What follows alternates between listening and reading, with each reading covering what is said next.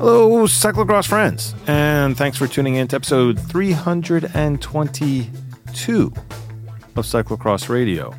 On this show, we're talking about, what are we talking about? We're talking about the last weekend that happened in cyclocross, the finale of the X20 series. We've got Toon Aerts return. We have a Sweeckuary trivia contest that you all should prepare for, so get out your pen and paper and be prepared for Zach's quiz that we will take near the end of the episode. And other than that, I think we revisit our all cyclocross teams and explain that a little more. And basically, here's the thing. I saw that our show, Cyclocross Radio, came up in a Reddit discussion on the R Cyclocross group, and there was a comment about the show that said something along the lines of great podcasts, but they can get off the rails pretty quickly. I 100% endorse that description of the program and can say that we follow that format in this episode. All right. It's episode 322 of Cyclocross Radio. We got Michael and Zach in the media pit. We're talking about Sweeckuary, the end of the X20, Toon Aerts return, and all of those things that happen on the side of the tracks. And we're doing it. All of it right now. We're back in the media pit, and before we start this episode, I need to take a second and apologize to the city that reads and the whole Ripken family, Baltimore Orioles organization, for slighting Cal Ripken on the last episode. Ian Kennedy called me out, and he's right. Moving to DC before the Nationals existed, that was like, that would be the American League team that I would follow. And Cal Ripken is a Hall of Famer. We're going to talk about Hall of Fames. He's a first ballot Hall of Famer. He did more for information about electrical grids in the U.S. than any other major league player. I never watched Yellowstone because of Cal Ripken. Many things. But anyway, that's it. Cal, good guy. Billy, even better guy. Kudos to you, though, for angering the good folks at the Charm City. Well, you were the one that were like, oh, somebody's going to be mad. And, that was like, so it teed it up. So that's good. I look forward. Ian also emailed the Slow Ride. So I'm sure that for a podcast who has whose bread and butter is analyzing races they don't watch, I can't wait to see what they say about what I said, with, I'm sure, never hearing it, just going off of this email. So I look forward to that dragging as well. Not to talk ill of Ian, and like, obviously his point is valid, but like going to the Slow Ride with something that they probably weren't, isn't that kind of like tattling? That's like, that's just this, like, serving it up all the time. It's serving it up for the chief, for like the Chiefs, the trolls in chief of the cycling podcast world. You do not understand the work that we do for the Slow Ride. If you listen to the people who are all in our Slack, who write letters to the Slow Ride, I believe our bulletin contributor, Jeff, was one of these people who wrote the Slow Ride about something we were talking about to get their take on it. We're like 85% of their content. We're just data mining. So it's been so long since we've done the rough draft. When is there going to be the Slow Ride media pit crossover? And could we do a 6-person crossover episode? Would that be popular with the folks out there? We need to bring back live episodes, and we need to get the live crossover event. What event would we all be at? Darts? I mean, that would be fantastic. Yeah, having a couple pints and talking cycling. Maybe. Well, yeah. Minnesota needs to have a UCI race, and then we could all just meet there. Yeah. UCI cyclocross race. That's what we need. It's funny you mentioned that. I think there might be some potential for that. So Minneapolis, I had to tune in. They hosted a skiing World Cup, which was supposed to happen in 2020. Like, actually would have been one of the first things that I did when I moved to Minneapolis was go to this event, but obviously got canceled because of the pandemic. And they brought it back this year at Theo Worth Park at the Loppitt Foundation. It's pretty damn cool. It's a very hilly venue. There were some awesome photos of just the crowds that looked like Hoogerheide. I was thinking, mountain biking is really big in Minneapolis. I don't know if they have the facilities there at Theo Worth, but like I could see packing it in for some sort of mountain bike type event or whatever. So I don't know. Not outside the realm of possibility. Minneapolis folks love their outdoor activities. I bet they would show up for World Cup. I don't know if they have trails that are good enough for it, but can dream. So you're saying this was a downhill skiing event? Cross-country skiing. Okay. Yeah, cross-country skiing World Cup. That's pretty cool. Yeah, it did look pretty neat. Wait, isn't there... I think there's a podcast on this network about cross-country skiing. So I think that... Yeah, I don't know. So you think Nate has... Yeah, I need to go catch up to see if Nate has covered this. I have to catch up to see if Nate covered this. Is that called? You don't know this, Zach. Is it called the Slow Glide podcast? Oh, it should be, because it when those boys take the week off, Nate Chinenko just jumps in there and does the Nordic Corner. That's what it is. Yeah. Nordic Corner. Slow Glide podcast. That's what it should be. There you go, Zach. There you go, Tim. Put that. Change the name. Slow Glide. Nate, you can thank Zach. So we're like firmly ensconced in Sweeckuary right now. This is like the end. I mean, this is like peak Sweeckuary, right? Like where this is the end. Bodie, is this the end of the X20 series? I believe we decided our champions. So we had 2 races. I think we have one more weekend this coming weekend, but we've got some Sweeckuary to talk about.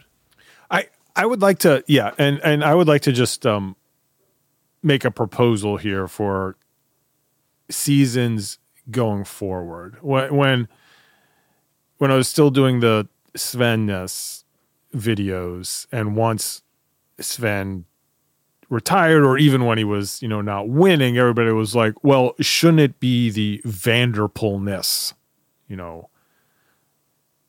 video series, or the Van Aertness? And I'm like, well, neither of those people's last name is Ness, so I don't think that would work. It was they were trying to Watergate, this thing and change the name. And I'm like, no, it still lives on. Sven Nys is a state, right? It's something that's just going to continue. So what I'm getting at is, even if we want Lawrence to come back. We want him to regain his February throne. But even if he doesn't, I propose that going forward, this period is still Sweeckuary.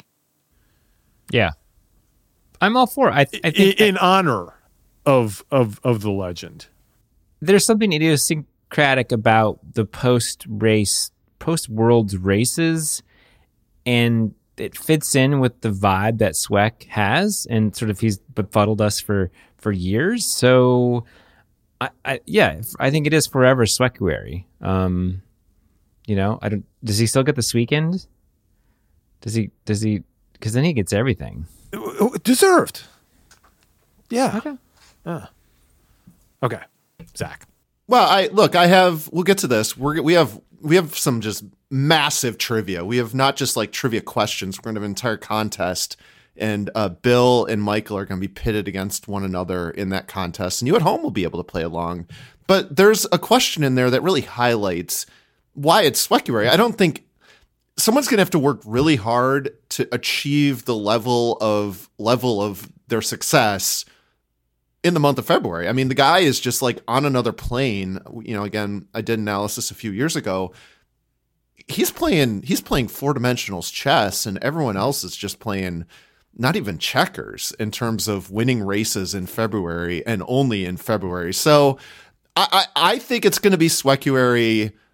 I think we're looking at a minimum of like 5 to 10 years before anyone could potentially supplant his achievement. And I think for as long as the podcast exists, it's going to be Sweeckuary. He's going to be gone, and we're still going to remember it.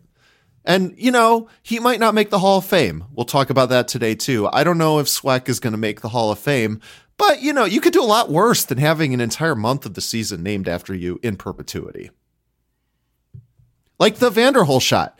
You know, Lars van der Haar. I don't know if he's a Hall of Famer either, but it will forever be the Van der Haar shot. Like, these things live on. And, you know, having a legacy... If you're not a Hall of Famer, and sometimes having a legacy is better than being a Hall of Famer. We'll talk about some of the guys that probably none of us have really heard of, you know, who raced back in the 70s, 80s, or whatever.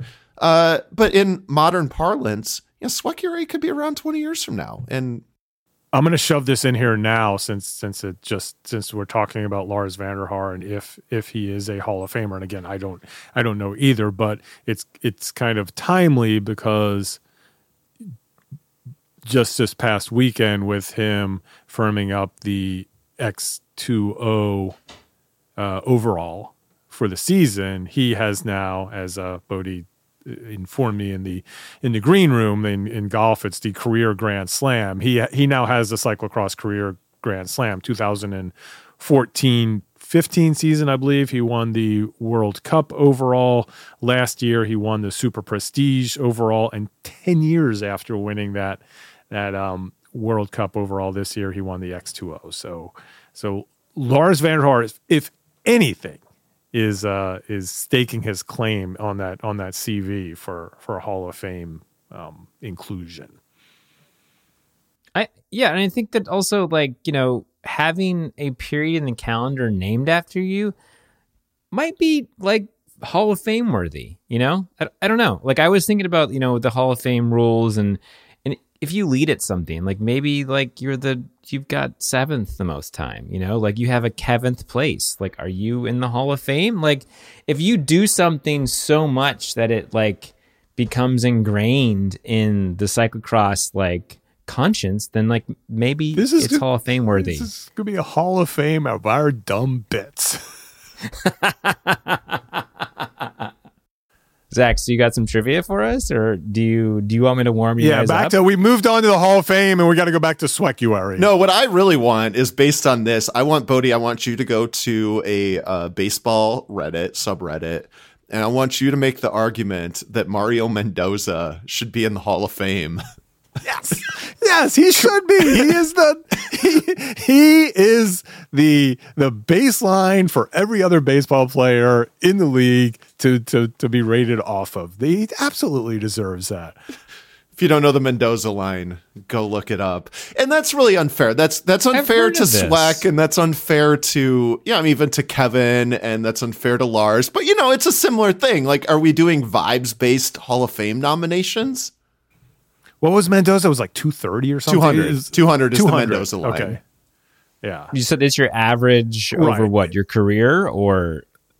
That was his in a given season. And that was sort of the line if you are going to stay in the major leagues or not. That was the Mendoza line. Yeah. Because he was always there, but he was like right on the cusp. Interesting. Yeah. Interesting. Like getting those little factoids in here. So, we had some races. And, you know, Bill, you were just talking about the men's races. You were pointing out, we were talking about the Lions and the season they had and stuff, but it seems like the Sauces have been, they had a good weekend. Good weekend for the male Sauces, at least.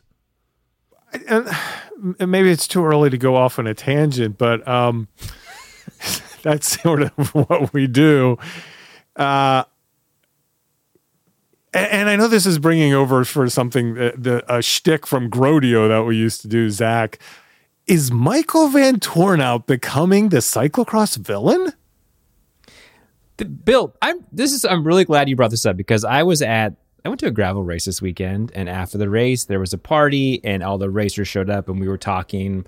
My good friend Jack, we were talking about cross, and he was like, you know what? This season, I've really come to like Ellie more and Michael Van Tornhout less. And I was like, oh, that's really, I thought maybe like, you know, Van Tornhout is speaking out, and you would appreciate him more, trying to get out from under that thumb of Ellie. And he is like, no, he's sniveling. He's kind of a jerk. He's pulling Ron Kamp's wheel. He's complaining about Ellie during the races. And I was like, this is lovely. Look at this. Like, what has become of our Sauce duo? Are they no longer playing Fortnite together? Like, yes.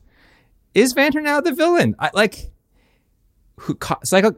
Cosmo, How the Races Won, did a pretty good Zap Rooter breakdown of the incident with Camp and Van Tornhout. So go to Instagram, How the Races Won. Check out the video, because I actually missed a lot of it. And he really like saw the stuff in the background and what happened. And Bill, I don't know. Do you think that this was always Van Tornhout's disposition or personality, but it was sort of like subdued? And now that he's like just wins jerseys, like he's kind of getting a little bit, he's having maybe a little more pride. He's feeling a little more, he's feeling disrespected. Like now this is something that Ellie is doing to him. I don't know. Consummate teammate. Like last season and beyond, Zach, it was like Michael Van Tornhout, he's the team guy. He's the team player. Like when they're yelling at Sweck when he was a Sauce to like slow down, like Van Tornhout was the guy who was like, whatever you guys need, I'm here for you. I like the just cyclocross wingman. And I don't know. What do you think, Zach? Are we making too much out of this? I think so. I mean, I would probably attribute it to being it. I mean, this was a really frustrating year for him. I mean, he just looking at his results, he took 5 DNFs. Like he hadn't had a DNF for almost 2 full seasons. Like his previous DNF was in 2021 at apparently it's called B Mind Cross, which really they need to move to Sweeckuary, because that's just perfect for Valentine's Day. Really need to move that one. But like, I felt like it was a very frustrating year. He was injured early on. He had his moments, but like his results were very un Mikey V. Like, I mean, 10, 16, 14. And I'm just guessing it's some of the frustration with the frustrating season. You know, obviously he got the one jersey, he got the world's podium finish, but I can just imagine it's been trying. And I think oftentimes you see people when they're frustrated, they lash out. I think in all walks of life, right? You're having a bad week, you might lash out at a coworker. You're having a bad season, you know, you might not carry yourself super well. I mean, look at the Chiefs. When the Chiefs weren't going, Mahomes was like, you know, the Swiftie Nation was just going to town on Patrick Mahomes for chewing out Taylor's boyfriend, and everyone else on the team was like, look at this prima donna, and now he's back, you know, winning. So it happens to the best of us. I would just attribute it to it being a frustrating year. But yeah, we'll see. I mean, really the beneficiary here though is the most likable, unlikable guy in cyclocross. I mean, Eli Iserbyt just he's playing the long game. Eli's playing the long game. He keeps stacking dubs. He just picked up number 50 at age 26. I mean, good chance. That's 10 a year for the next 5 years. We'll be talking about this guy winning 100. He'll be doing, I don't know how he's going to do it with the hands. He'll have to try to figure that out. But you know, I think Ailey is just going to keep moving his way into people's hearts. And Mikey V doing him a solid right now. Yeah, talking about the hands, we were talking about that earlier. So when Ailey crossed the line for his 50th win, he put up a 5 and a 0 with his hands, but he actually put up a 0 and a 5. For him, it looked like a 5 and a 0, but if you're taking that photo, it actually looked like an 0-5. So I think when I finally, you know, for years I have talked about making this primer for how to post up and in a way that you're going to get the best finish line photos, you know, like wait until after you're underneath a truss, you know, and hold the pose, roll all the way up to the start, all that kind of stuff. I think another point that now has to be added if you're going to do yourself, if you're going to practice your celebrations in a mirror, make sure that if they are asymmetrical,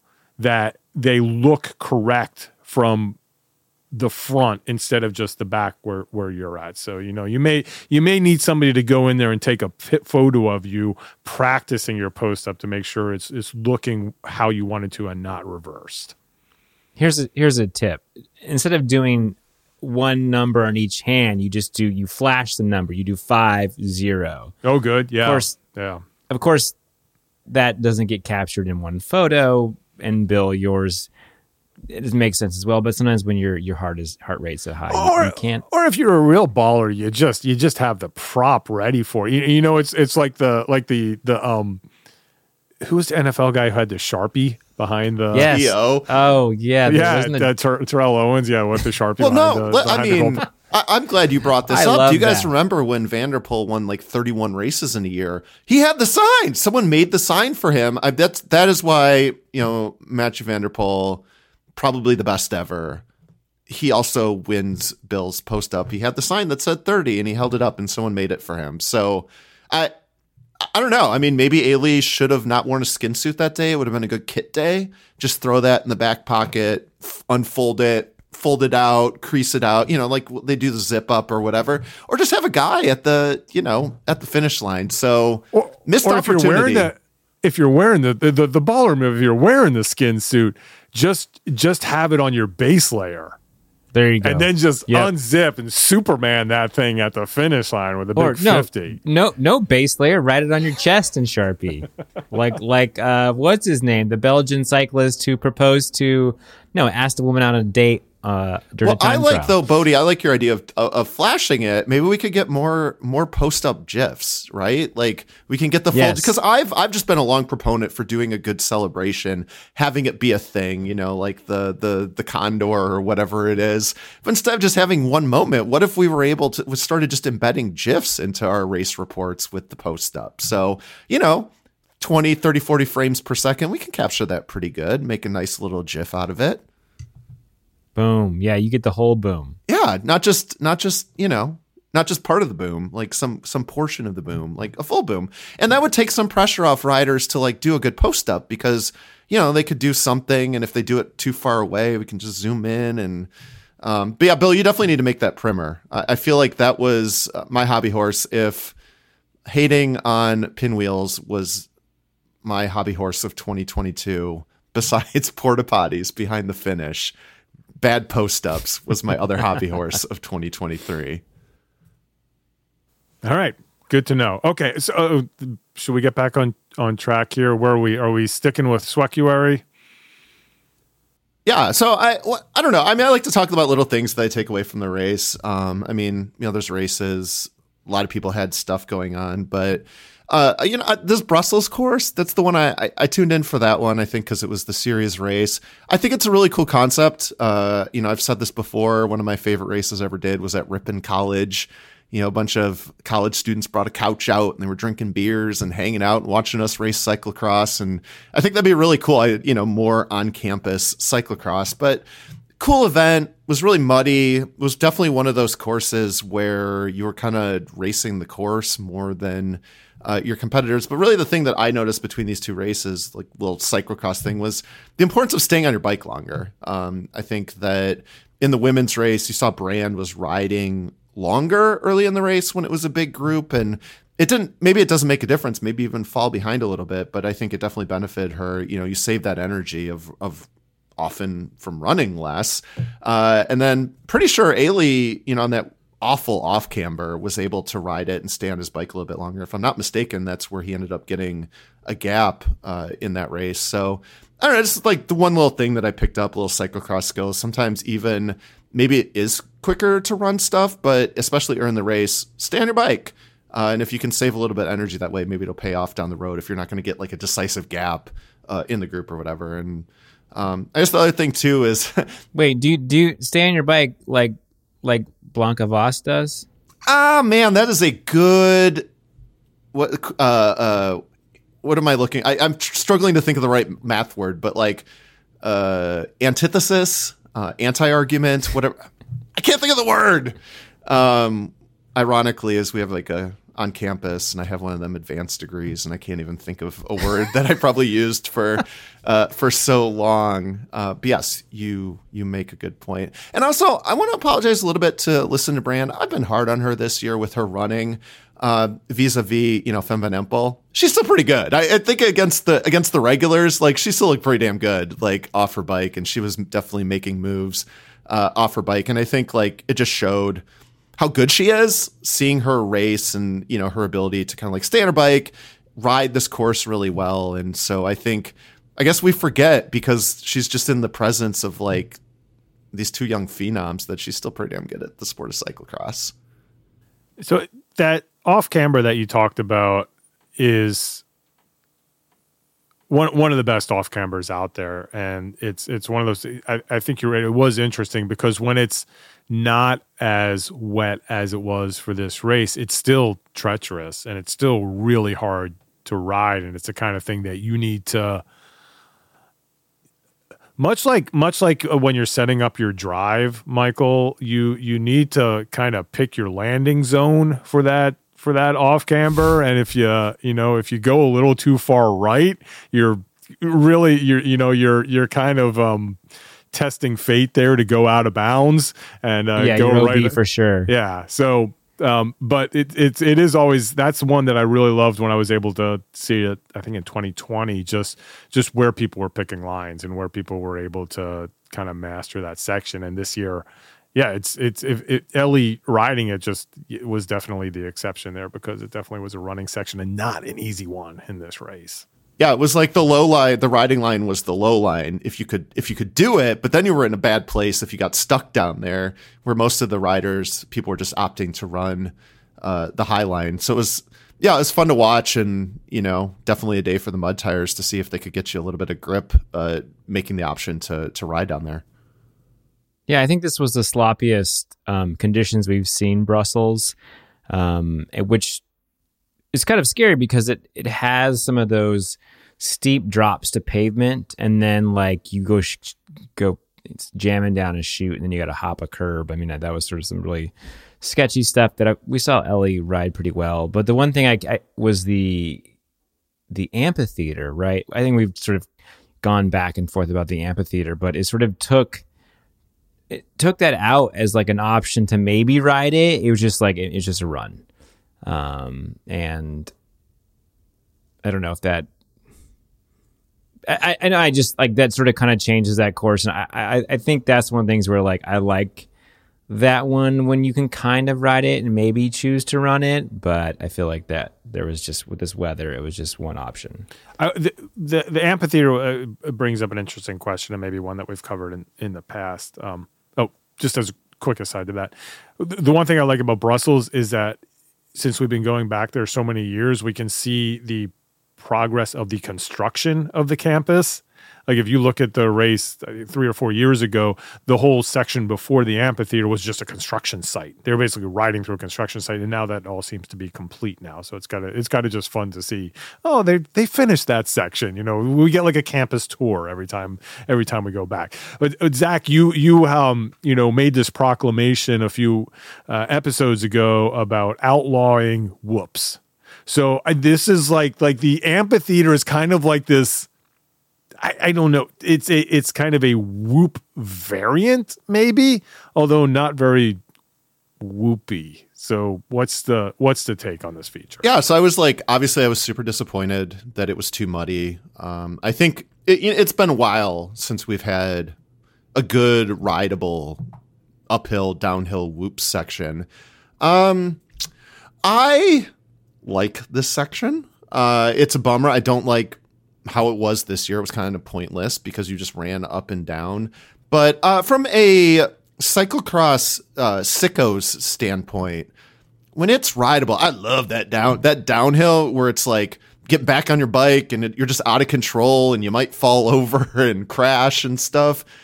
So I'm willing to allow this one, although I feel like it didn't matter. It wasn't a whoops this year because no one could ride up it. No one could ride down it. It was just kind of like, meh. It's too muddy. I think the distinction that you can make here is that it is a human-made section, but it is not made for cyclocross. I like that. Yeah, that's good. All right, so anything else really to talk about? Oh, here's something we should talk about. Brussels and the whole weekend. That maybe a lot of people listening to this are yelling at us for burying the lead. Toon Aerts back in cyclocross. That's right. The debut after serving a 2-year doping suspension.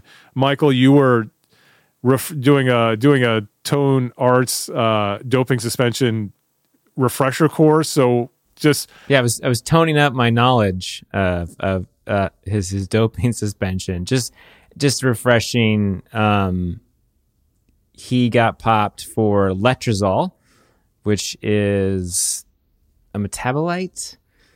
It sounds like it was a thing where the UCI agreed that he probably ingested it accidentally, but since he couldn't prove where it came from, he got a 2-year ban as opposed to a 4-year ban when you're just, you just did it.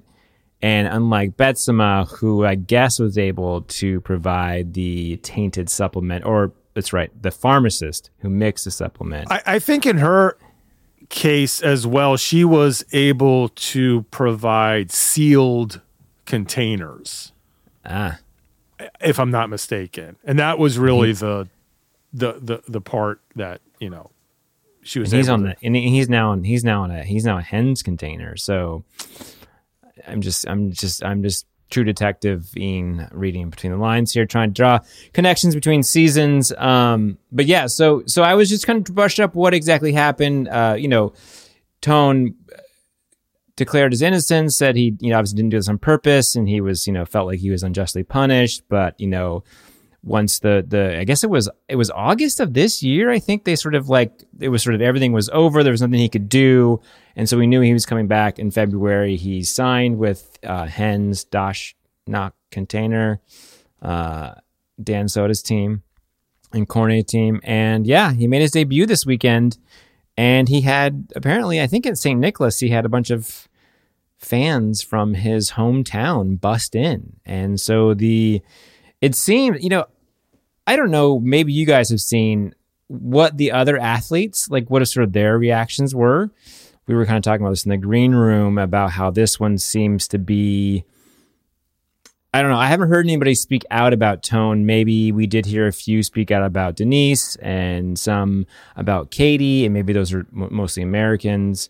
Even so much as in the race on Saturday, Lars came and out-sprinted Toon on the finish straight, and he kind of said something along he's like, I kind of thought about maybe not doing it, right? I guess there was some sort of respect for Toon, who had, come back after a 2-year ban and was, kind of at the pointy end of things, and Lars really wanting to sort of let him take that podium spot, but, Lars is a gamer, and Lars does not get into the Hall of Fame by giving up podium spots. So, yeah, I thought that was just kind of interesting to hear what he said. And I don't know if did you guys see any other athlete reactions to Toon coming back? Did I miss something on Instagram? I'm just curious. I don't know. It's. I feel like it's changed in the acceptance of these suspensions. I think the other thing is that what we saw with Denise was a lot of North American descent, and especially since at that time there were a lot of North American women who were competing against her directly, finishing races at that same point. So that hit a lot closer to home, where now you have a pretty much, homogenous field out there of men who have worked with Toon Aerts for years, and I think that's just I don't feel like there are any outspoken advocates of clean sport. I'm sure they're all advocates of clean sport, but you know, there's nobody like that's going to go on a crusade about this type of stuff in that field. So I don't think you're going to see it. I mean, I guess also like the other part is that he served a 2-year ban. I mean, he didn't race cross for years. So he technically he did his time. And I guess at like, what are you going to do? Like he's back at it. He stopped racing for 2 years and now he is. So you got to take him as he is. Yeah. What do we think? So Tone, he comes back, he gets 2 fourth places, sort of gets pipped by Lars to not get on the podium, but from basically coming, you know, from the behind the teacher's desk to the cross race, pretty good results. Do we think that he will be a factor? Is Tone going to be back in the same position he was with the Lions next year, especially with a year that doesn't look like it's going to have Wout or Mathieu or even maybe Pidcock battling it out with him? Can he still hang with Eli and Joris and Van Tornhout and all those guys at the front, Zach? I don't know. We'll find out. I mean, I don't know. 4th place, first time back. Well, he turns 31 this October. So, I mean, he's getting up there, but he still has a few years left in his prime. I mean, I feel like coming back and not racing cross for 2 years, like it's hard, to come back. And so a couple 4th places is pretty good. He'll have a whole summer of training. I assume that if he wants to go, assuming he can get a contract to do some sort of like Kermesse racing or whatever the cross racers do, get a good summer in. So sure, I don't see why not. I mean, he was pretty damn good. Like, pretty good argument that he was the 3rd best dude after Van der Poel and Wout, until he got popped for the doping suspension. So sure, but we'll see what happens. Yeah, I guess 4th place. I mean, these guys are all finishing their seasons. He's starting theirs. I mean, it's a good place for him to come in at. And, I guess Ellie is just kind of finishing really strong this season. But to see, we had Joris on our all team for CX and, he's able to be finishing next to him. And so I can see him being another, like this sort of early season battles we had between Sauces and the Lions this past fall. I could see, Toon could be kind of fun. Another one to throw in there on a different team, and he can make it exciting too. Since you brought up having Joris on the first team, should we quickly touch on our all cyclocross first team discussion that we had and some of the listener entries into this award? No, I think we should. And it was great because I got a good question from my partner, Emily. She was like, I don't know what that means. Like, what does all CX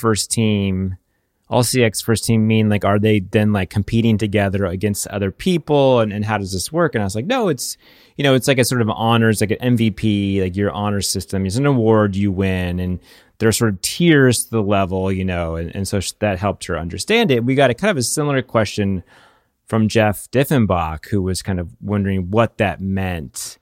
But Bill, you cleared it up for them and you let them know that how we sort of looked at this. And I think that there was a lot of similarities. I liked that a lot of people like didn't pick. Well, Van der Poel wasn't always a consensus on some of these people's teams. Jeff did pick Joris, Mikey V, and Van der Poel after he sort of understood the rules. Let's see. We got Jeff, who picked same, Mathieu, Joris, Ellie. Let's see. Jan Buxton also agreed with us.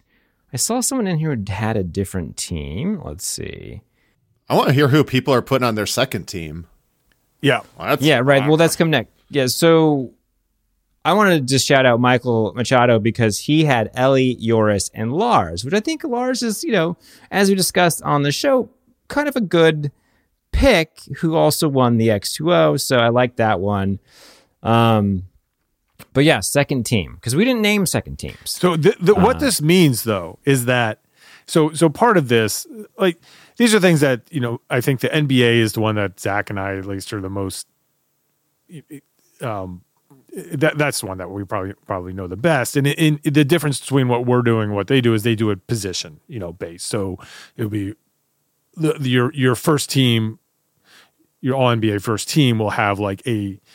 They still go by these sort of old positions, but a center and a forward and a shooting guard and a guard and a point guard, right? So those will make up your first team. We're just picking basically the three best riders on the male and female, women's and men's side, and just, you know, pointing them out as the best there. And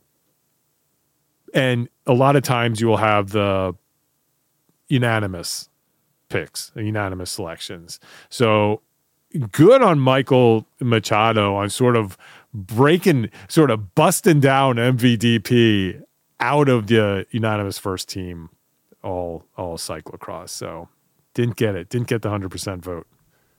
The place where this construct would work is road, right? Because you would have your sprinters, your climbers, your GC guys, your domestiques. Yeah. Like, that would actually be fun and kind of an interesting conversation. Like, who's the best domestique of the year? You know, those are more positional. And but yeah, in cyclocross, it's kind of everyone out. You could even have, because you could have your best domestique, and then you have that other guy that does the work right before that, which is like your 6-man award. And then Sepp Kuss would Sepp Kuss be disqualified last year by winning the Vuelta? Would he be disqualified? So yeah, does he go on first or second? Anyway. I mean, you could break down Slow Ride. Do this bit. Slow Ride. There you go, Slow Ride. More content. Sepp Kuss is the Orange is the New Black of the Golden Globes, where they throw that into like a comedy. And then they're able to be eligible. So, you know, you just have to do the category finessing.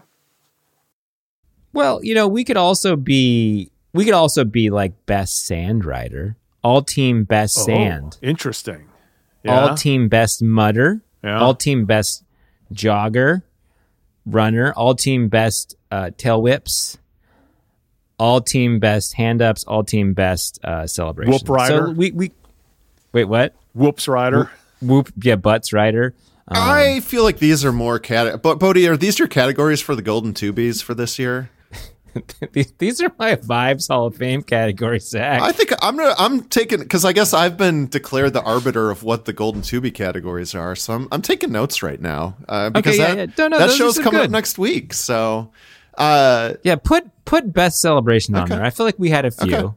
We had a few. Hit me with some second teams. I want to know. I want the second teams, like, because I have no idea.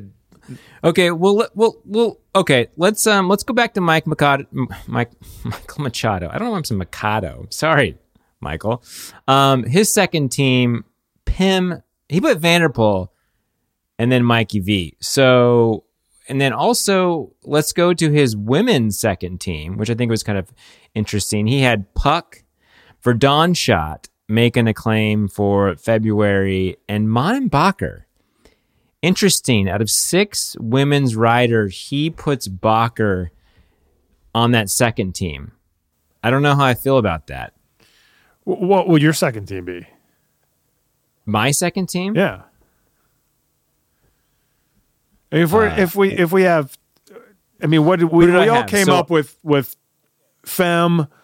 Well, we had Fem, Lucinda, and then were we unanimous? No, Bodie got that one wrong. No, Bodie got the women's third pick wrong. He picked Puck, so Alvarado's got to be on his second team. Alvarado's second. Okay. Anna Marie Wurst. She won. She podiumed in 2 of the series. Verdon Schott.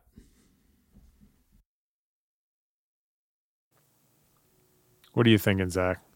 I mean, I don't know. I haven't looked at the numbers. Like, I haven't given this any consideration in terms of like what the numbers say. The worst one, I would be going based on vibes. So I would say obviously Puck. I mean, Worst is a good pick. I don't know. Like, who else was doing good? I don't think Bakker's a bad pick. I think Puck Verdonshot Bakker is not bad. And that lines up, if you just want to go chalk, that lines up with your UCI rankings as well. Well, not that that's, I mean, you know, you could throw Zoe Backstead on there. This is a perfect time for a little trivia question. All right. For you guys. In this season, we're talking about just victories, UCI victories for the women. Who has the second most victories this season? Because Fem has the first, but who has the second most victories? Like total UCI wins, just period. Total UCI wins across the board this season, and there's two women that are tied. Rochette. Ooh. Zach, Rochette is one. Okay. It's not Brand because Celine had more, but Celine only had like six, right. And Rochette won at least 8 because she won the whole USCX series. Did somebody race like in Spain, like Casasola or somebody? Or someone did race in Spain and picked up. Was it Verdonshot? Yeah, Verdonshot. Yeah, Verdonshot and Magalie, second in overall wins this season with 8. With 8, yeah. 8? So that's why I think Verdonshot second. Team all CX. Worst, she was on the podium for the X20 and the Super Prestige. Don't look at her World Cup overall results. We'll just ignore those. Well, do we throw Rochette in there just as this North American like token second team pick? Actually, I like that. I don't like that. I mean, like, what if you're just off in the Toy Cup stacking wins like that?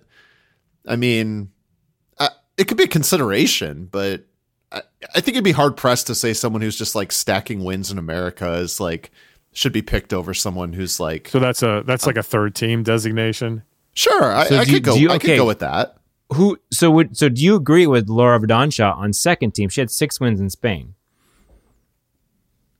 I don't know if I have. But I don't know the number. Like, who else won races? Like, who else won races in Europe this year? Like, I don't know who else won races. Like, didn't Alvarado, Brand, Van Empel, and Puck win most of the European races? Exactly. Like, they did. That's why. They did. That's why you have. That's why it's harder to pick. So let's go through a few other bulletin subscribers. Women's second team.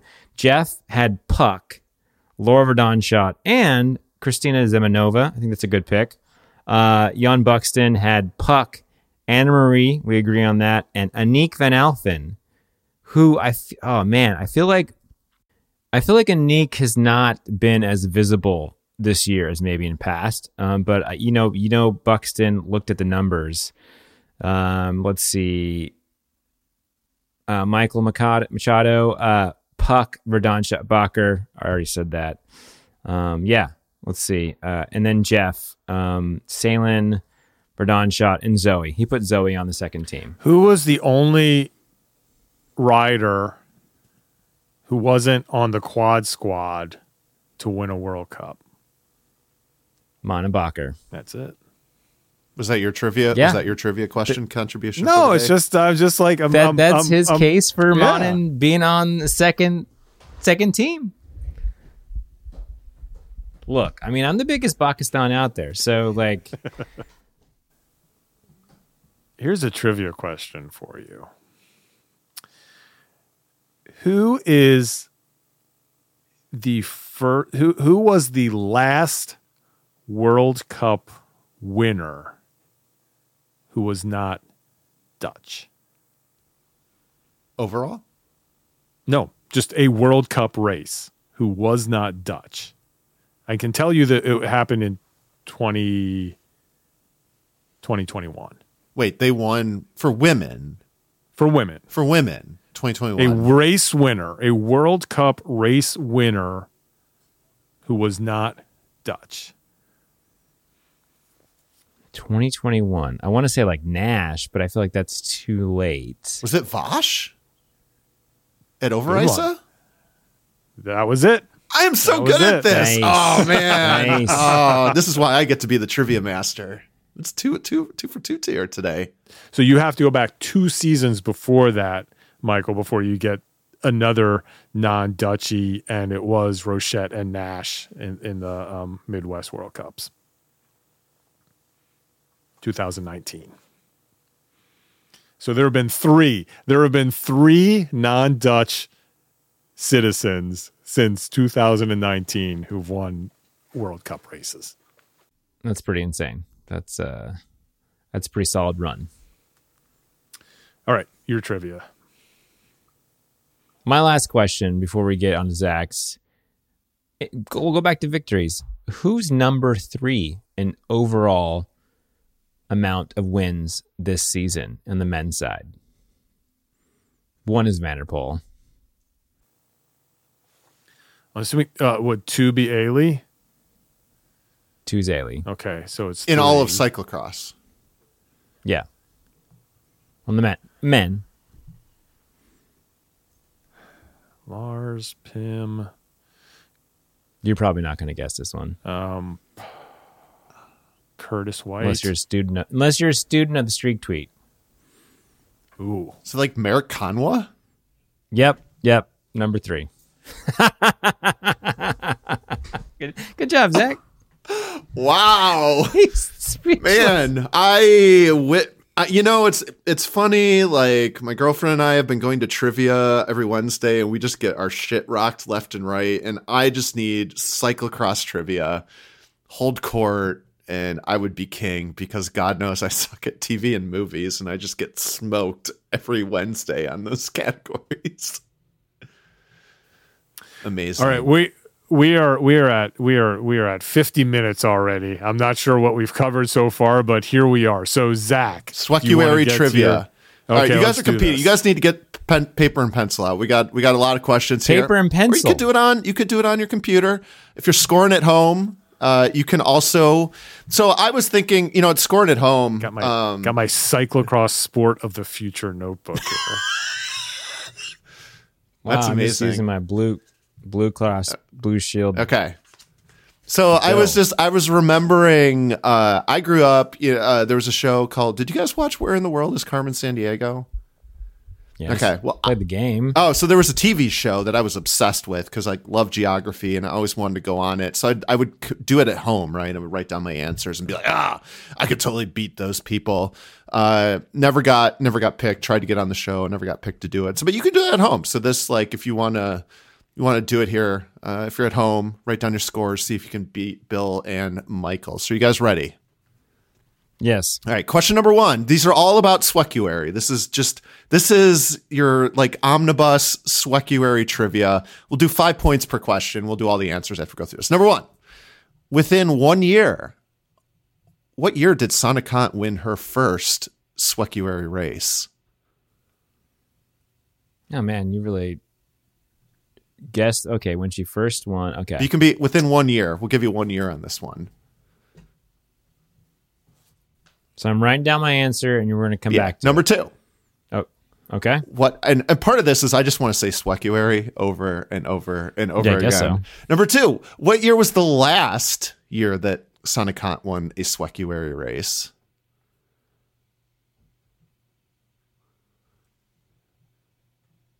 Actually, several of these are Sonnekant related. Okay. Number 3, who was younger when they won their first Sweeckuary race? Sonnekant or Fem Van Empel?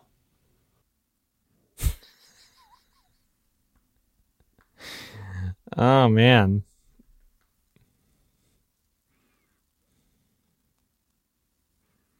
Number 4, who has more Sweeckuary wins? Sonnekant or Mathieu van der Poel? And these are elite, by the way. So like these are only elite wins.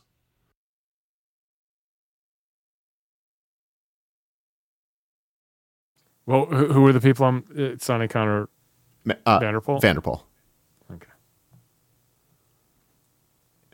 The fun part of these is most of these are like super close. That's part of why I picked them.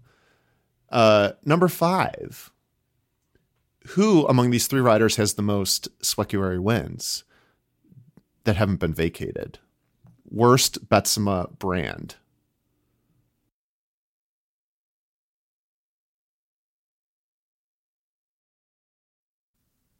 I feel like I was studying for that one. I feel like I know that answer. Two more. Number 6. Within, let's say, 4%, what percentage of Sweck's career wins at the elite level have occurred in the month of Sweeckuary?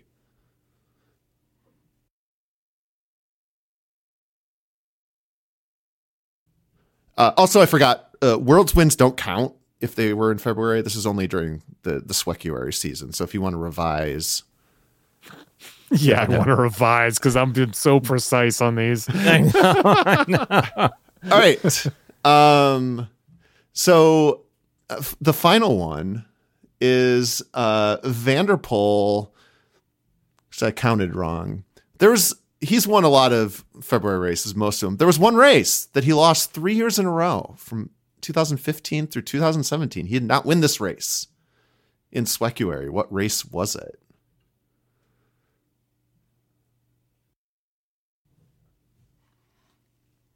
All right. Okay. All right. So we're gonna add this up, and then we're gonna do the thing where you get to bet some because we have one more final trivia. So to go through, I'll let you guys score your own.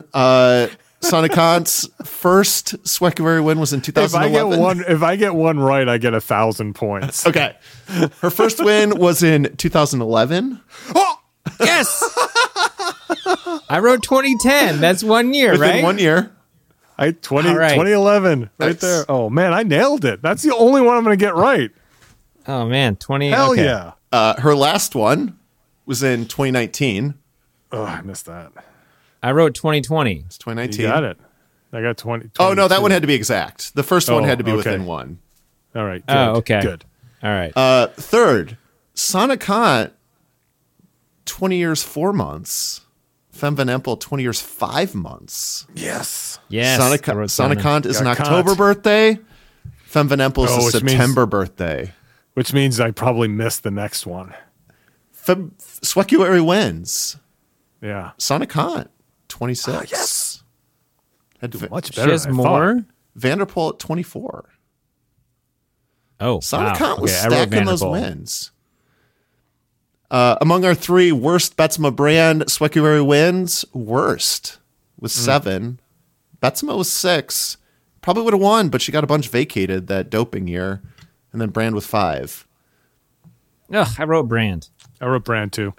Sweck, 35%. 35% of his career wins. And you said between how many percent? I said within 4%. Sweet. I said 33 because that's what you said last week. And Van der Poel, his boner race, it's Bodie's race, Ostmala. 3 times in a row, he did not win that race. I wrote St. Nicholas. I said Nordsee Cross because it's fun to say. Yeah, it is. All right, so how many points do you guys got? 15. I got 3 correct. 1, 2, 3, 4. 20. All right. Well, this will make this as interesting. All right. So this one is one of those. This is always the final trivia question. Is always got to put things in order. All right. So from most Sweeckuary wins to least Sweeckuary wins of these 4 riders, and you also have to wager on. I don't know. You can wager up to 15. So now we'll make it up to 20, since that's to keep it fair. So you can wager up to 20. Lars? So wait. We wager and we have to get all of them right and then we get those points? Yes. Yeah. So if you get the point, it's like Final Jeopardy. If you get it right, you get the points. If you get it wrong. So I can wager up to 20 as well, even though I have 15? Or you're saying... Yeah, sure. Why not? Let's keep it interesting. Yeah. If you can catch Bill wants to roll the dice and we'll see what happens. But you could also wager 0. All right. So of these riders, Lars, Mikey V, Ailey, and Toon Aerts, Sweeckuary wins. Greatest to least.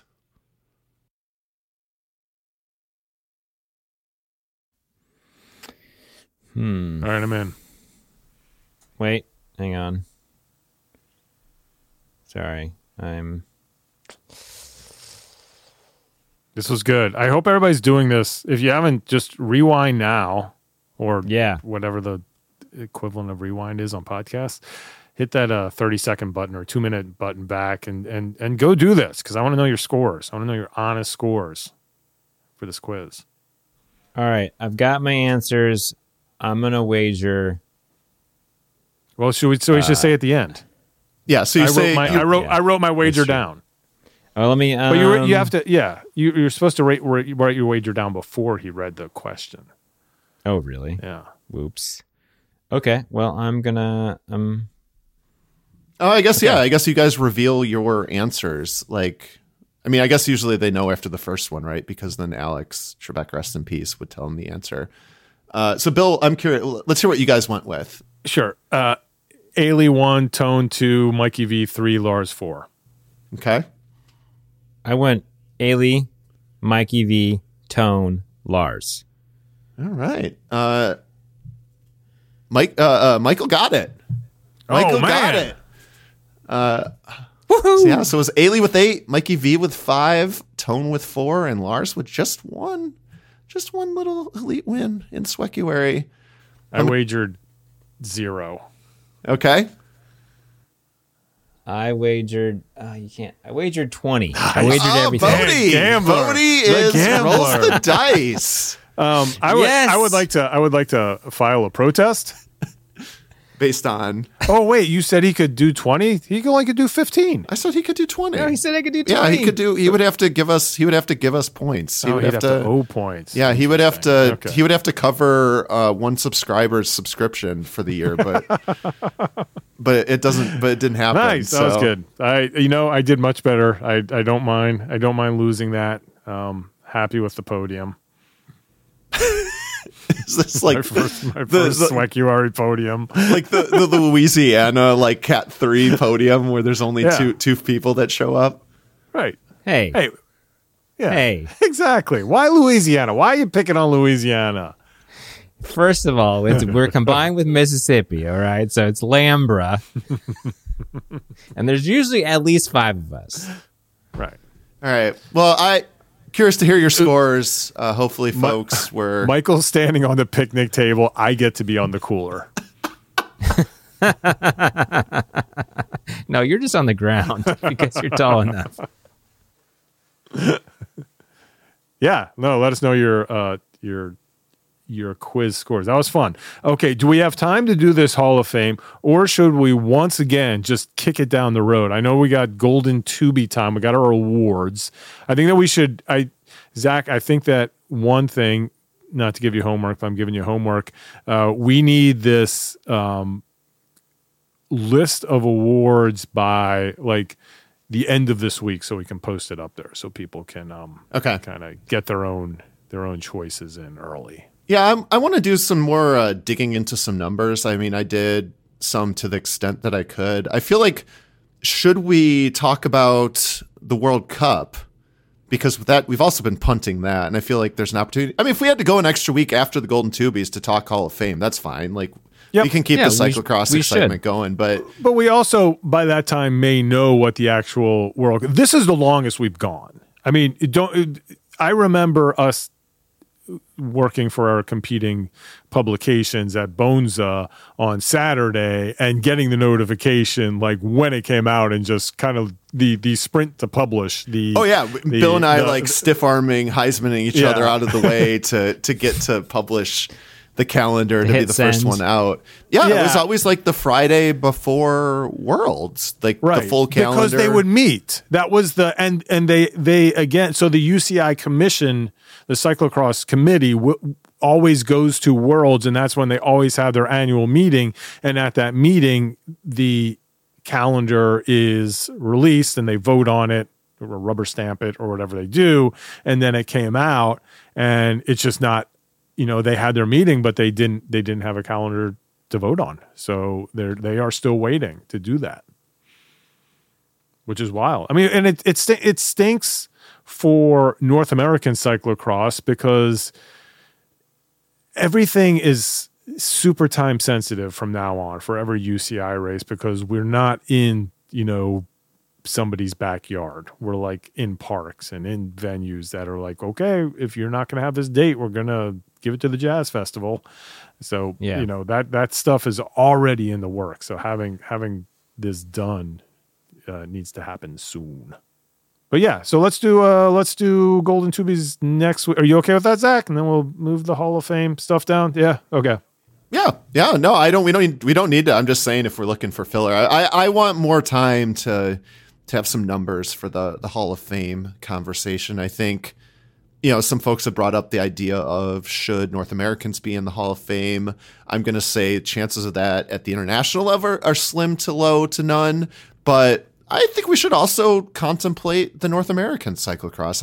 I know that there is the Society of the Woolly Mammoth or whatever it was called that really hasn't, I don't know, have they met recently? But, you know, that was more of a fundraiser too for like kind of the predecessor of the Mud Fund. So yeah. But yeah, I would love to have the conversation about who the first class of North American cyclocross is. Like, you know, like, are Magali Rochette and Claire Honsiger part of the original class? Or are they for, you know, I'd like, these would be super interesting conversations, and I would like to get some more numbers and take a look and, you know, to kind of dive into it and think about that, you know, like who would be the first class for North America, and might as well give some love to our friends at home, since we have declared ourselves the voting media for these cyclocross Hall of Fames. And then we can put it up on the bulletin and have it be ensconced. Because we learned this, Bill. We learned with the Grodio Power Rankings that you got to put it in words. You got to publish it. Yep. Probably, I don't know if I'll be able to do the cool graphics like our friends at Pure Gravel or whatever. But like, you got to write it down. It can't just be oral. You need to have a written accounting of it. So we'll make sure that once we work things out and workshop things together and decide what it is, we'll put it in writing to make sure that like someone doesn't try to like cop that idea. I'm looking at you, Slow Ride podcast. One thing I think we can sign off and send our listeners to thinking about, especially in relation to the Hall of Fame, is the idea of the monuments in cyclocross. I know that our friend Rob Kelly at Criterium Nation has been sort of talking about the Criterium monuments. I think someone has mentioned the monuments in cyclocross, but I think that sort of can help also decide winners or inductees. And did you get it? We talk about getting up for the big races. And so what are those big races? What are the monuments? And I think we have ideas, but start thinking about those, friends. And, you know, in the Slack, drop us some of your initial thoughts on some of those monuments of CX. All right. Yeah, we'll be back next week with awards. See you then.